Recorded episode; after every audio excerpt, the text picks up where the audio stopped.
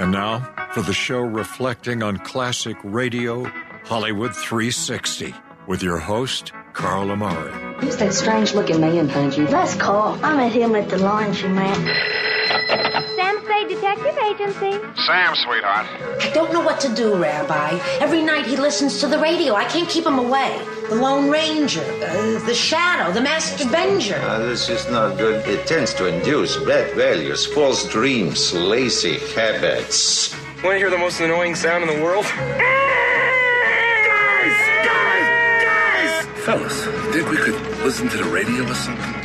Hello, everyone. I'm Carl Amari, and this is Hollywood 360, the radio show that presents all things entertainment, including trivia contests and games, movie reviews, celebrity interviews, showbiz news, and classic radio shows. My co host is the proficient Lisa Wolf.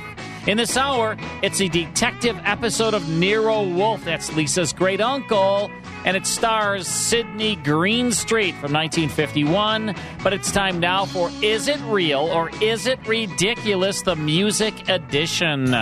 Lisa will play clips from famous songs and provide a statement about each song. My job is to guess if that statement is real or if it's ridiculous while you play along at home, right, Lisa? That's right, Carl. It's a lot of fun. We get to learn something about some songs, hear some great music, and in this case, one hit wonders.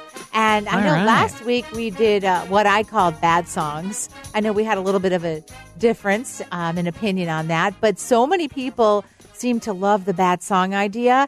Uh, so I will do another segment of bad songs next week. I So we can't can wait. look forward to that. But can't for wait. today, it's one hit wonders. We're going to start with this song. The boys are back in town. That's right. The boys are back in town. Thin Lizzy, 1976. Mm-hmm. Oh, yeah. Great tune.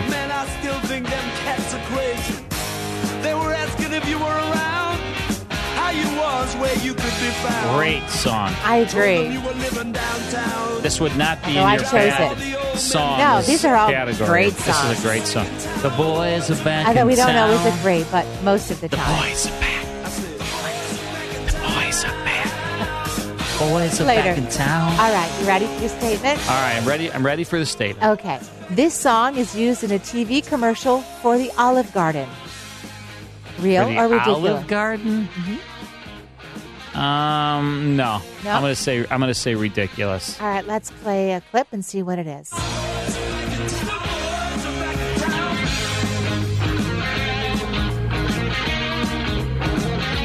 Applebee's all you can eat is All back. right. Applebee's. All So right. you are right. It is ridiculous. Um, I don't know. I'm on a Somehow we, roll. I equated Applebee's with Olive Garden. I'm on a roll. so far, so good. All right, let's hear the next. So you know what I great- am if I'm on a roll? You're a- Ah. I'm butter. I'm butter. Okay. Um, anyhow, the next Or margarine. No, I take butter. uh, the uh, the next song, which is another one hit wonder, is another great tune, if I might say so myself. Jenny, Jenny. What can I turn to? This is Tommy Two Tone. It is 1981. It's called Jenny Or 867 5309. Others before.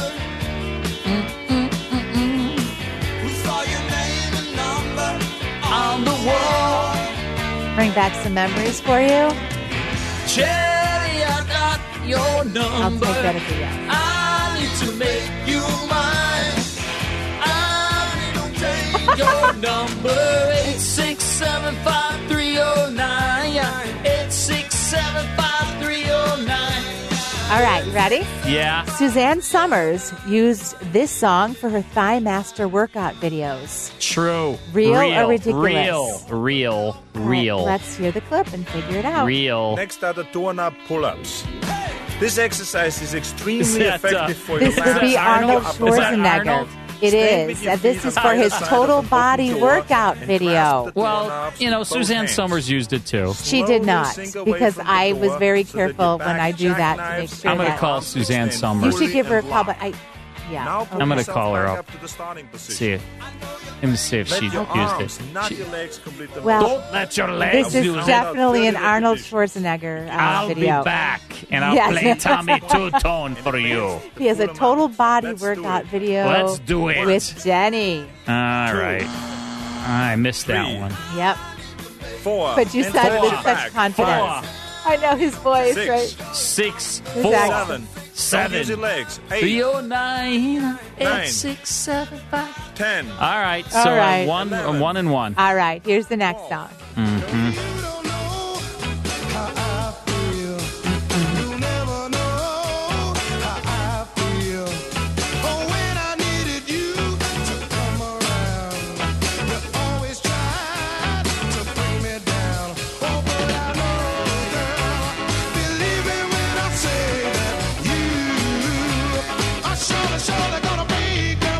Oh, It's alright, right, girl, There it is.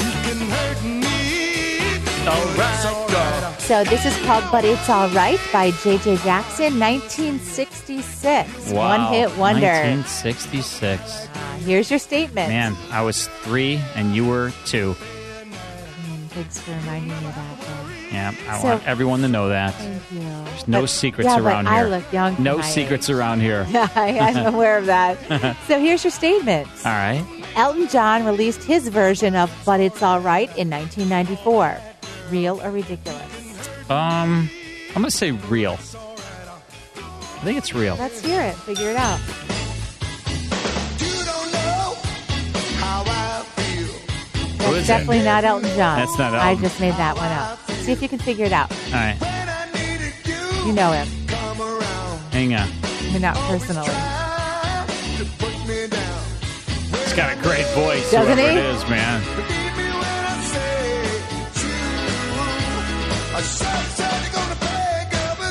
Man, that guy, whoever it is, got a great voice. This is Huey Lewis. oh man. And the news. I love Huey Lewis. I know. So, um, I'm sorry, Elton John did not release it, but Huey Lewis and the News did. wow. So, Listen to that voice. you I know? think this sounds even better than the original J.J. Jackson. man. I mean, Huey Lewis. Wow. Here he, He had is. some big hits, man. He Yes. had a lot of hits. Maybe I'll do a Huey Lewis. Yeah, Huey Lewis segment and the for news. That tune. Wow. I'll do that. All right. All right. All right, you so got- but hang on, I missed you that definitely one too. missed that. You've Jeez. got one more to go. It started out great. Yeah, well, you know? that was just the first That's what one. I'm saying. I'm not a good closer, I, I guess. no, you're not the closer. All right, here's your last song. All right. Another one hit wonder. Got on board a westbound 747. Didn't think before deciding what to do. What to do?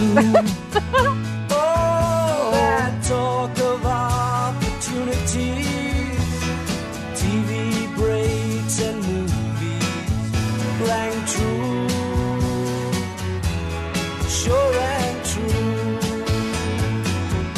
true. Seems like never rains in Southern California. Seems like I don't know the words either. I know the one. The I one. just- the Wait, one I know sentence. this part. never rains in California. But girls, don't they warn ya? It pours. So Man, this it is pours. it, never it never rains in Southern California by Albert Hammond, 1972. I remember this song being used in a in a TV commercial, and I can tell you what TV commercial it was What too. was it? Does that have anything to do with what you're about to say? No, it doesn't. So oh, you're because it clear. was used in in a Morton Salt commercial. Oh, Yeah. nice. Yeah. But that's not well. That's All right. not it. I wish it was. I bet you do. So in 1989, Yeah. Albert Hammond himself re-recorded and made an updated version of this song. Yeah. Yes or no? True or real or ridiculous? I'll say real. yeah. Yeah. All right. Let's hear it and see if uh, you're right or not. Got on board westbound That's Albert Hammond, and this is his updated version of it never. Well, he, he figures, you know, I got one hit. Got a hit. Let's try I- it let's- again. Let's redo it. I mean, you know, I would do the It's- same thing. I'm of course you would. Just keep reinventing. like, I still sound good. I'm gonna redo it. It's got a little more pep in it. For instruments. All right. So, I what did I get? You got two out of four. That's good. You got a fifty I mean, for percent. me, that's good. For you, That's pretty That's great. Never rains in Southern Different feel. California. I do prefer the original. All right. Thanks, Lisa. Thanks, Great Carl. job. A lot of Thank fun. you. When we come back, it's your great uncle Nero Wolf. Stick around. More Hollywood 360 after these important messages.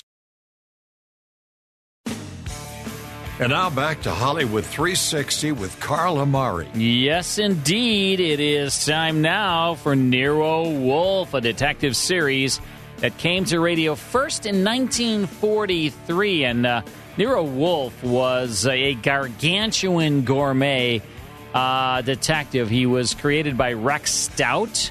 And the very first um, actor to play the obese detective was J.B. Williams.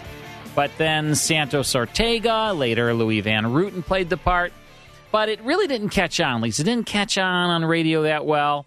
Uh, even though Nero Wolfe solved crimes with an attention to detail that rivaled the great Sherlock Holmes, and Wolfe refused to leave his elegant brownstone on business, sending his assistant Archie Goodwin out to do his legwork. You know, he's a big, you know, big guy, and he was just smelling um, his orchids all day long and cooking food and that.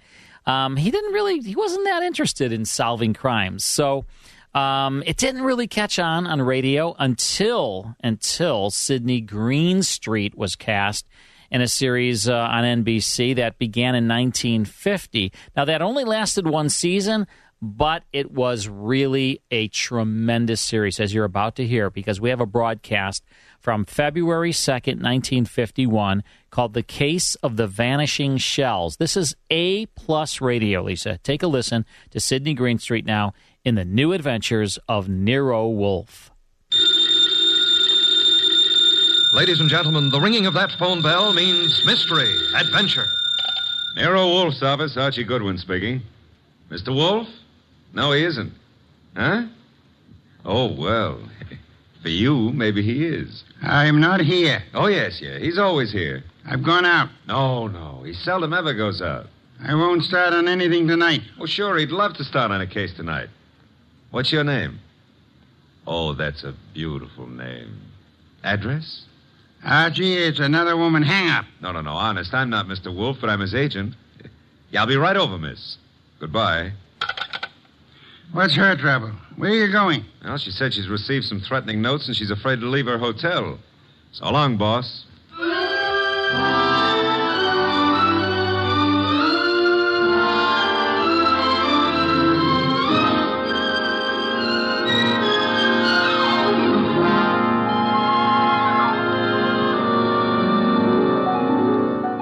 Ladies and gentlemen, it's that genius who is the bulkiest, balkiest, most ponderous, and most brilliant detective in the world. Is none other than that chairborne mass of unpredictable intellect, Nero Wolfe, created by Rex Stout and brought you in a new series of adventures over this NBC network in the person of Mr. Sidney Greenstreet.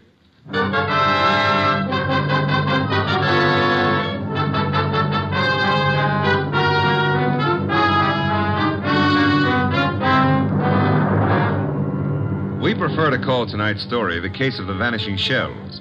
It didn't seem to be difficult at first, but, well, I'm not a stupid individual, but so often, ooh, so often, I allow myself to become mesmerized by beautiful women. Eh, Heaven bless them. Doris Murray was such a woman. She phoned us first late one afternoon about 5 o'clock, then again at 5.30. Very well, Mr. Goodwin, but I, I would prefer to see Mr. Wolf. I said I'd be there at 6, Miss Murray. I don't want to talk any longer on the phone. Please hurry. There, there's someone at the door. I'll see you in the cocktail lounge at your hotel. Six o'clock. That's half an hour. Don't fail. Who is it? Emil Stoner. Oh, come in, Emil. You got my call, darling. Here, let me take your briefcase. I, I, I'll just put it here on the piano, Doris. I'm terribly upset about those threatening notes, darling. I, I know it's upset you, too, but I'm determined to find out who it is. I'm not going to let them bluff me out of my first chance to play the star part in one of your shows. But look, Doris, there's that other part. Other. Is that all I mean to you? Well, what can they divulge that'll harm us? What? Several things, and I can't afford. I, I I mean, at this time. You're frightened, Emil. Doris, I'm going to give the star part to Paula Paula! You've been divorced for four years. Why? Uh, because I feel she Can play it better. Is that what you're going to say? Well, I can act rings around her. Now, now, now, look, Doris. I know it's a big disappointment to you, but that's the way it is. Get out. Get out. Go on across the hall to Paula. Give her the part. Louse up your show. She and that playwright of hers. Get out, Emil. But, Doris. You frightened little. Get out!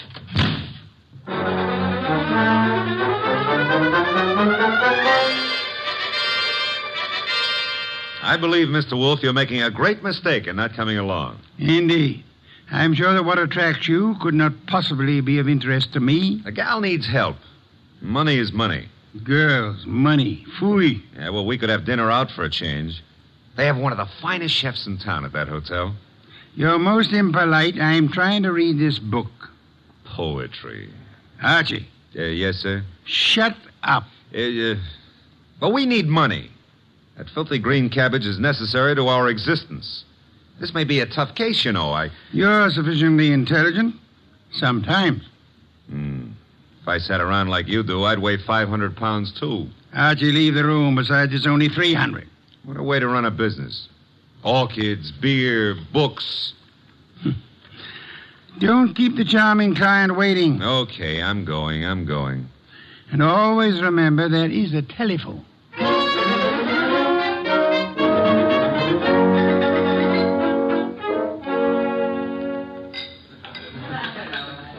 Thank you, waiter.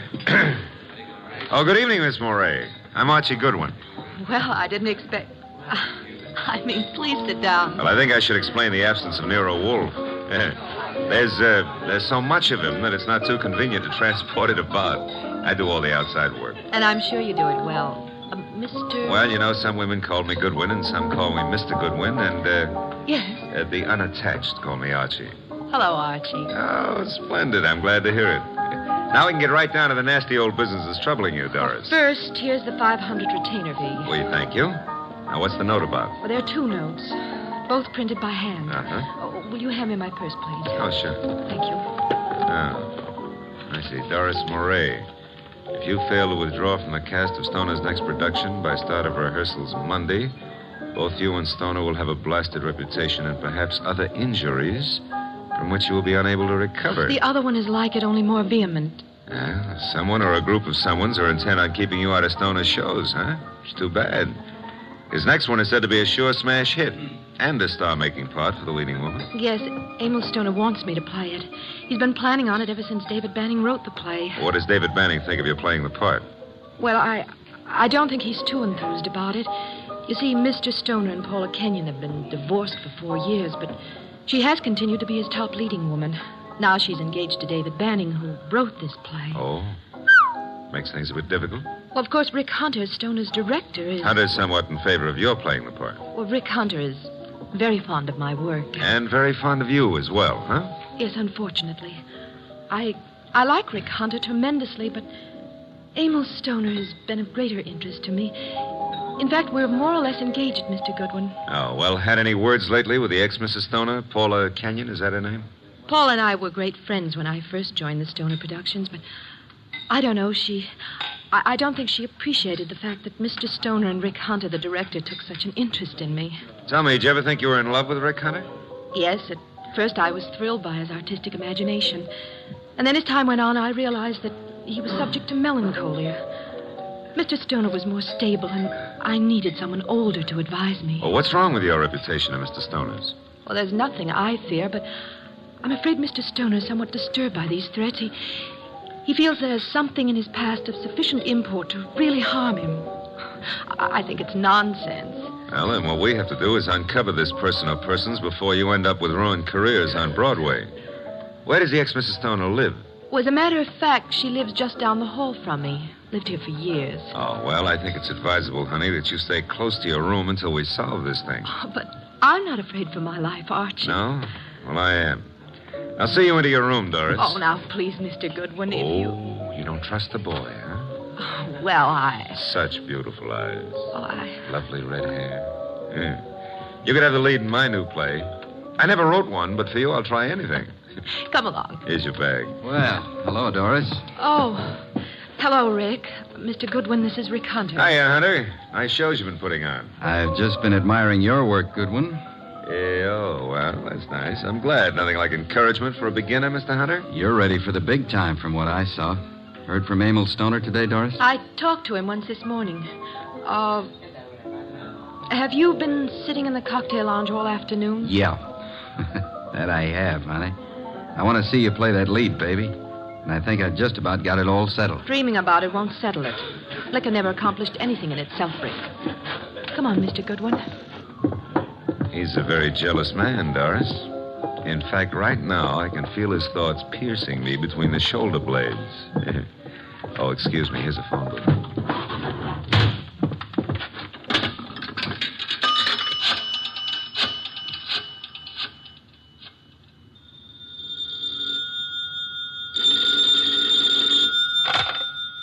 Yes, Archie? How do you know it's Archie? I felt the time was exactly right for you to call. I wish you felt it was time to earn some money. Is this a worthwhile case? Well, she's a beautiful redhead, and, uh, That, of course, makes it very worthwhile. yeah, well, I got 500 as a retainer. Fooey, a pittance, and probably all you'll ever get. What do you mean by that? She's probably guilty. Now, look, boss, she's the victim. Received notes threatening her reputation and her health if she plays the star part in Emil Stoner's new production. Also, they threatened Emil Stoner likewise. The playwright Dave Banning is engaged to Paula Kenyon. Incidentally, she lives here at the hotel, too, just down the hall from Doris. I remember her. And the playwright wants Paula Kenyon to play the part. Well, Archie, you have only the beginning. It is probably too late to prevent whatever is going to happen. Like what, for instance? Have you found a body yet? Call me after you find the body. What body? There's no body. But there will be, Archie. There's always a body where you are concerned. Either a body beautiful or a dead one. Bye.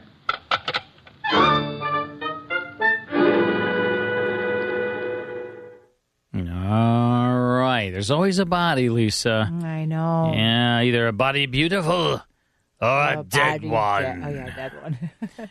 That's Sidney Greenstreet there.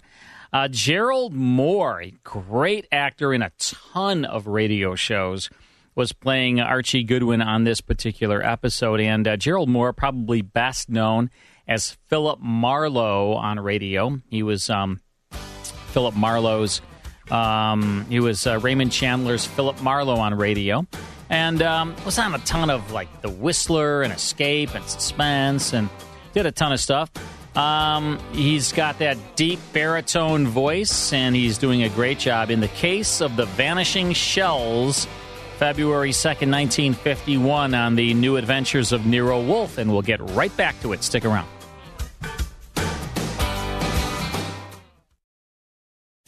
Hi, Carl Amari here. If you enjoy classic radio shows like The Shadow, Jack Benny, Gunsmoke, Dragnet, Suspense, and Burns and Allen, consider becoming a member of the Classic Radio Club. Each month, members receive 10 half hour classic radio shows in superior sound quality, along with historical liner notes and photos of their radio stars. The 10 shows I'll send you will be on five CDs or via digital download, whichever you prefer. Members also receive an email every week with a digital link to the full five hour Hollywood 360 radio show and the 30 minute Radio Rarities podcast that Lisa Wolf and I co host. The digital links never expire, so you can listen to Hollywood 360 and Radio Rarities whenever you'd like. In total, you'll receive 34 classic radio shows per month. And when you join the Classic Radio Club, there's no long term commitment. You can cancel at any time. Become a Classic Radio Club member at classicradioclub.com. That's classicradioclub.com. Now back to the best in classic radio on Hollywood 360. Before we get back to Nero Wolf, uh, can we take uh, a little temperature on our debate question, Lisa? Yes, we've got um, a bunch of posts and quite a few messages on our Facebook page. And um, The question is Do you tip your server when you go to when you a- are invited to a wedding Right, as when an you're- guest, Right. When you're So- sitting around the table with a bunch of other people and your server is serving you, do you Your tip that server is person? serving you. I say yes, you do tip that Uh, person. and Lisa I says no, you say- don't. I, I say, look, it's always nice to be generous and kind to others, but is it necessarily expected um, that you do that? And I said no. Um, so I think what we found is that there are some people that do, most people that don't. Many people said only the bartender. Mm-hmm. So, So what um, would- there if you seems had to, to- be no. I would say forty percent said yes, sixty percent said no. 40% said yes. So 40%. Right, it's not outlandish and not inappropriate, just not necessarily. but be honest, is that expected. more people than you thought? Absolutely. Okay. Um, but All right. still not the Mike? majority. More people than you thought? Yeah, and that means Carl's maybe not crazy. Yeah, see? Oh no, no, no, no. He is. I mean, it, you know, it's like y- it's just a, it's a it's a way to say, hey, thanks for doing well, a you know a nice when job. you and- have a lot of money, you can hand it out like that. um, Yeah. So some people Right. have that um, look who's opportunity. talking, Mike. Like Mike, look who's talking over here. Yep. the woman with uh, twelve cars. Right, Um, exactly. two Or jets. Mm-hmm. Maybe the server, you know, doesn't need the two cents that Carl leaves on the table. Yeah, or maybe it's not what you you leave, had a it's the idea. lousy server and they didn't do a good job and never came back Well, and, look, if they and were was a, frustrating. No, if they're a lousy server, I wouldn't. You know. oh, you Yeah. wouldn't do it then. So is No. it based on service No, or I is mean, it just based on the if situation? they were like obnoxious, no, they no, wouldn't. not obnoxious. But if- maybe just not no, attentive. I, I would tip them if they were not great. Even you yeah. still would. Yes, I would. So it's not Yeah. based on their performance. Well, their performance, they get a bigger tip. okay. That's how it works. All right. All Well, right, it must uh, be nice. All right, we're listening to uh, Nero Wolf, February 2nd, 1951, Case of the Vanishing Shells. Here's the conclusion. Thanks for seeing me to my room, Archie. Oh, I'm not stopping here, Doris. I'll take a look inside. But I'm not. Oh, I insist. Part of my job, you know. Eh, If I fail to take every precaution, Mr. Wolf would never. Well, look in that chair. Amos, Emil? Emil Stoner? Oh, three red dots on his shirt front. Uh-uh. Doris, Doris, hold on. I, I'm all right. Yes, I, I'm all right. All right, sit down. That's it. Oh, Now, let's see. The body's still warm. What's this crumpled in his left hand? A horoscope. Between the fingers of his right hand, an unlit cigarette. Monogram PK. Paula Kenyon. This horoscope is for March. Something he picked up from your desk here? I don't believe in astrology. Where'd he get this cigarette with Paula Kenyon's monogram? Poor Amos. Poor Amos. I didn't believe anyone would really harm us.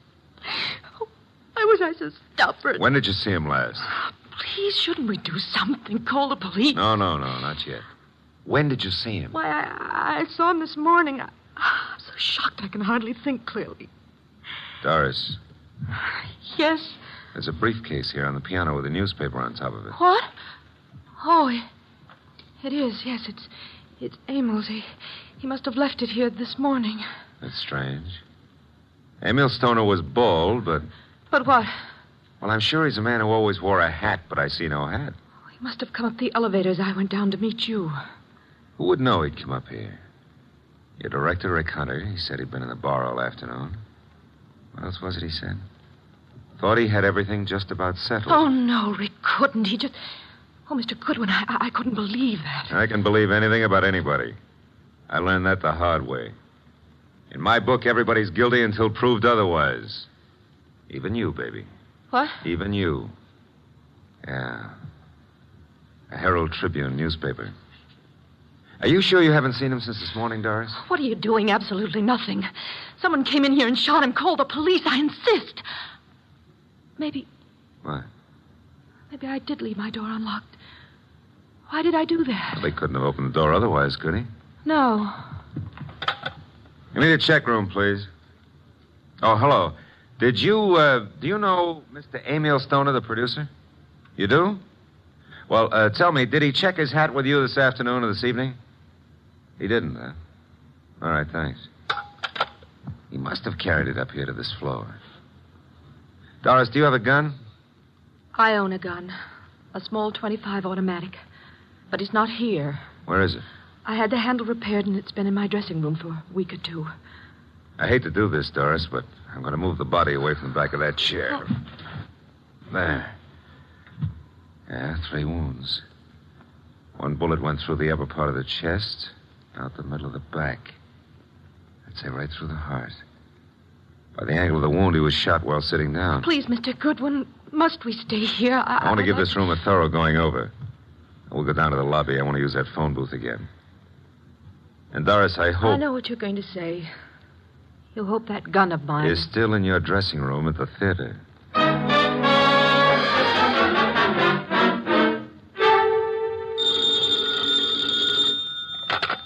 Nero Wolf speaking. Oh, Mr. Wolf, may I have your autograph? I'm taking a correspondence course on how to be a detective, and I think you're a wizard. so kind of you to say so. I would be just thrilled to have your autograph on the bottom of a paycheck. Why are you calling from a phone booth? What? Who said I was?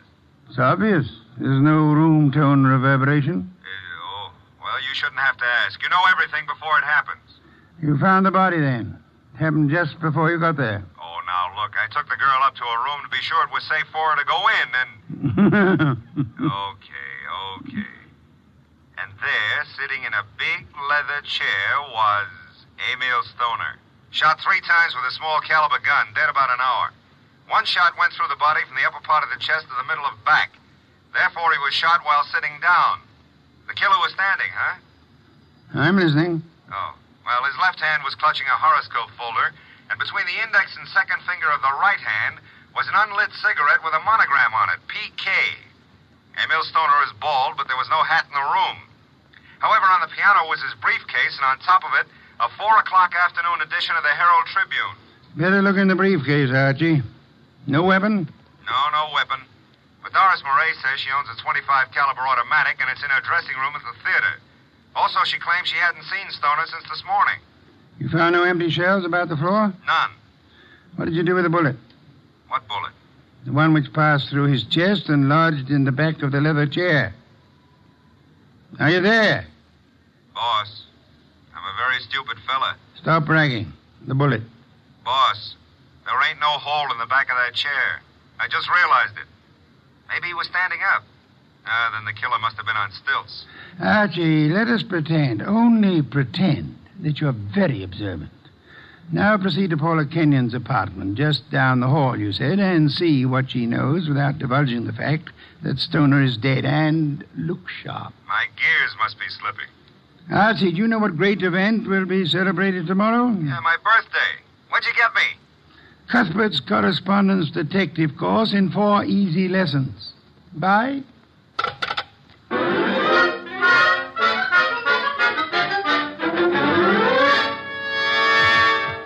This is Paula's apartment.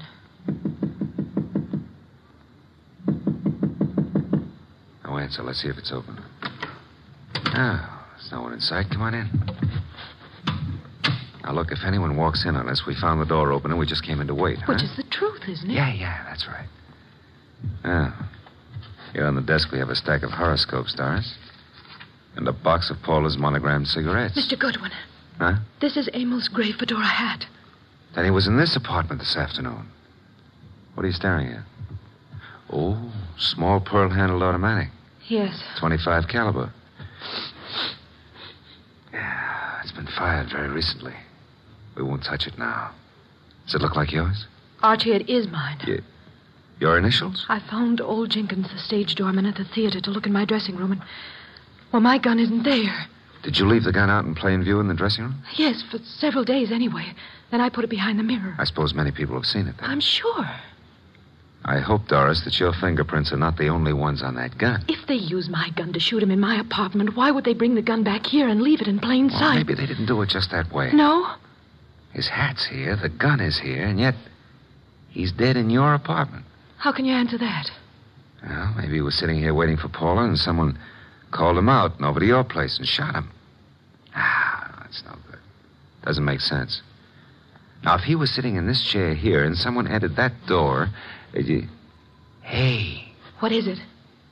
look in the chair back. Little round hole. Start looking for some empty shells around here. Find something? Now I want to make a call. He was shot with this automatic. Three shells were ejected. They certainly vanished. Nero Wolf speaking. Archie, I'm at Paula Kenyon's. She's not here. Found his hat, a stack of horoscopes on the desk, box of monogrammed cigarettes, a 25 automatic which belongs to Miss Moray, recently fired, but not an empty shell in sight. No blood, but a single small hole in the back of the chair near the desk. Doris Moray is with me. I will call Inspector Kramer now about the body and have ballistics check the bullets with a gun. The bullet in the chair back? Did you find anything of particular importance in Emil Stoner's briefcase? Yes, I found. Never mind. Bring the girl here at once. Okay, boss. Say, don't you think I better wait for Paula Kenyon? Uh oh, here she is. Bye. Bring her along, too, if you can. Goodbye. Hello, Paula. Well, Doris, what are you doing here? I wasn't aware that I left the door unlocked. Seems to be contagious this evening. I left mine unlocked, too. Hello, Dave. Uh, Miss Kenyon, Mr. Goodwin. Hello, Doris. Hello. Archie, this is Dave Banning, the playwright. How are you, Mr. Benny? How do you do? I've heard all about your new play, and I wanted to meet you. Doris thought you might be over here, and the door was ajar, so we, well, I just walked in. I hope you don't mind, Paula. Certainly not. I'm used to people just walking in. We were here a while ago, went down to the cocktail lounge for a while. when does the play open, or have you cast it yet? Mr. Stoner handles that part of it. Are you a prospective investor, Goodwin? Oh, I've had a number of flings in the business. Matter of fact, I expect to see Mr. Stoner tonight. You do? Tonight? Here? I don't understand. What's this fencing all about? Doris, you're not just visiting me. We've hardly spoken for. Oh. Is that your gun, Miss Kenyon? It's yours, Doris. Yes, that's right, Paula. Oh, uh, It was in my dressing room. When'd you see Mr. Stoner last? I haven't seen him today. I had lunch with him. Why? What hat did he wear at lunchtime, Mr. Banning? Why, the gray fedora. How did it get here? That's Amos. What is this? What are you two doing here? Where is Emil? Come on, cut out the melodramatics. Mr. Stoner is dead. He's what? Paula. And without any further explanation, I shall have to ask you to accompany me downtown. Police? If you will, please.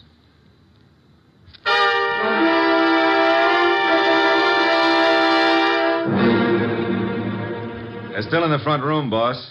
I'll bring them into your office when you're ready. Yes, Archie, I am sure they're all anxious to talk. They've been sitting there for an hour now. Maybe we ought to make some sort of explanation to them, huh? Why? This sort of technique should work very well in this particular instance. Yeah, but I don't know about that director, Rick Hunter. He may be difficult. Does anyone know that you found the completed and signed contract in the briefcase? No one. hmm Good. Now we have the threat notes, the contract, the afternoon newspaper, the briefcase, the fedora hat, the gun, no ejected shells, the horoscope, the cigarette, and the two chairs. One with a small hole in it. Come in. Ah, Inspector Kramer at last. Uh, what have you? Well, we covered every inch of that place and didn't find a single empty shell. There were two bullets in the body and the one that passed through him into the chair back in Paula Kenyon's place. They were all three fired from Doris Moray's little automatic. Any fingerprints on the gun? None but Doris Moray's. Not unexpected, to say the least. The bullet that was lodged in the chair in Paula's place went through his heart.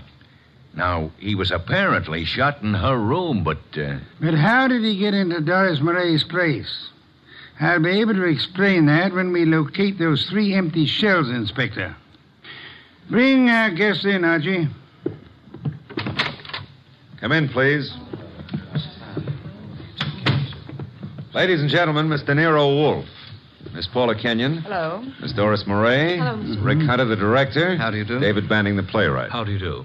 Won't you be seated, please? May I present Inspector Kramer of Homicide? How do you do, Inspector? Mr. Wolf has asked you here to give such details as you recall, which might be of assistance to him in the solution of the murder of Emil Stoner. Mr. Hunter, as the director, whom did you favor as the star of your next production? Why, Doris Murray You have been deeply interested in Miss Murray, hasn't done me much good. but you do love her, I do. and you are deeply interested in the progress of her career. I am, most assuredly. Did you know that Mr. Stoner had made out and signed a contract for a certain woman to play the lead in the new show? No. You knew that Doris Murray had a gun in her dressing room. Yes.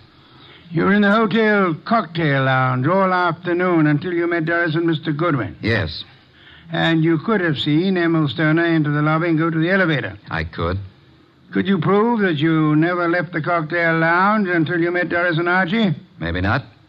Did you see Mr. Stoner go into the elevator? I did. Mr. Banning, you wrote the new play. Were you in favor of Miss Murray playing the part? I know I felt Paula Kenyon was better suited for it. You and Mrs. Kenyon are engaged to be married. Yes. Anything happened to Mr. Stoner, you, as next in line, could assign the role as you saw fit. That's correct. Did you know that Mr. Stoner had made a final decision on the part? I did not. He didn't tell you anything about it at lunch today? No, I made a strong plea for Paula. You know about the gun in Miss Murray's dressing room. Everyone did, apparently. Very well. Uh, Miss Kenyon, did Emma Stoner visit your apartment often? Not often. We were not on too friendly terms. Did you phone him to visit you this afternoon? No, who said I did? No one? I merely asked. Were you, by any chance, still in love with Emil Stoner? Now, see here, I don't appreciate that kind of Just talk. relax, Mr. Banning. I was not in love with Mr. Stoner. That was over. You and Doris Murray were at one time very friendly. Yes, till I found out how two faced she was.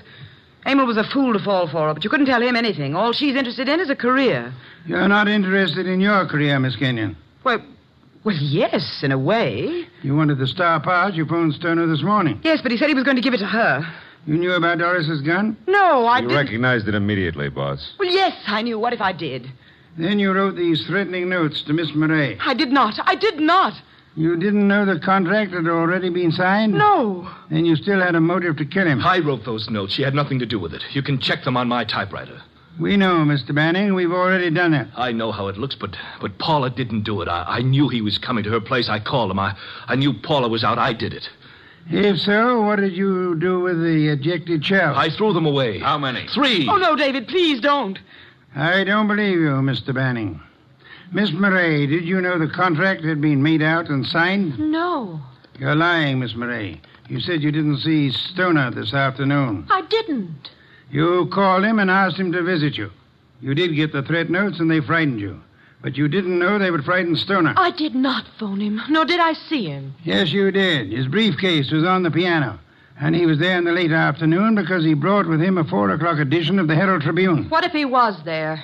I didn't kill him. He told you then about his decision. He left hurriedly, forgot the briefcase, and went to Paula's apartment to wait for her. That's not true. That's not true. Filled with rage, you got your gun, which you said had disappeared from your dressing room, then calmly put it into your bag, walked across the hall, and shot him as he sat reading a horoscope. No, no, no. Archie, a handbag. Thank you. Notice, I run my finger through a hole in the corner. She fired through the bag. And see, three empty shells. No. And here's the contract made out to Paula Kenyon. Too bad, Miss Murray.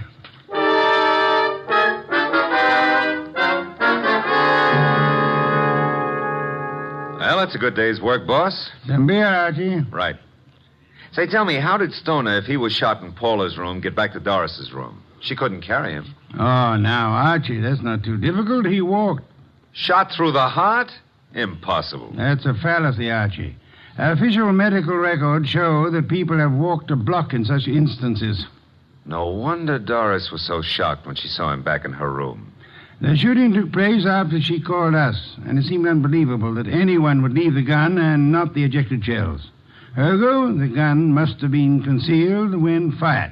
Yeah. Paula would have no reason to do that, because she was in her own apartment. And these men are not the type who would have fired through their coats. And Doris, before she started down the hall, would naturally conceal the gun, huh? In a handbag. Where else?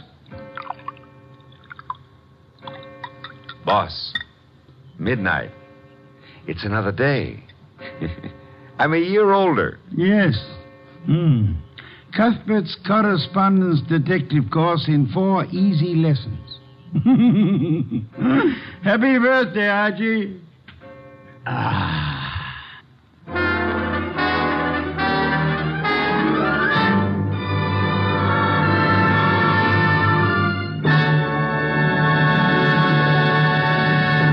You have been listening to The New Adventures of Nero Wolfe, starring Sidney Greenstreet.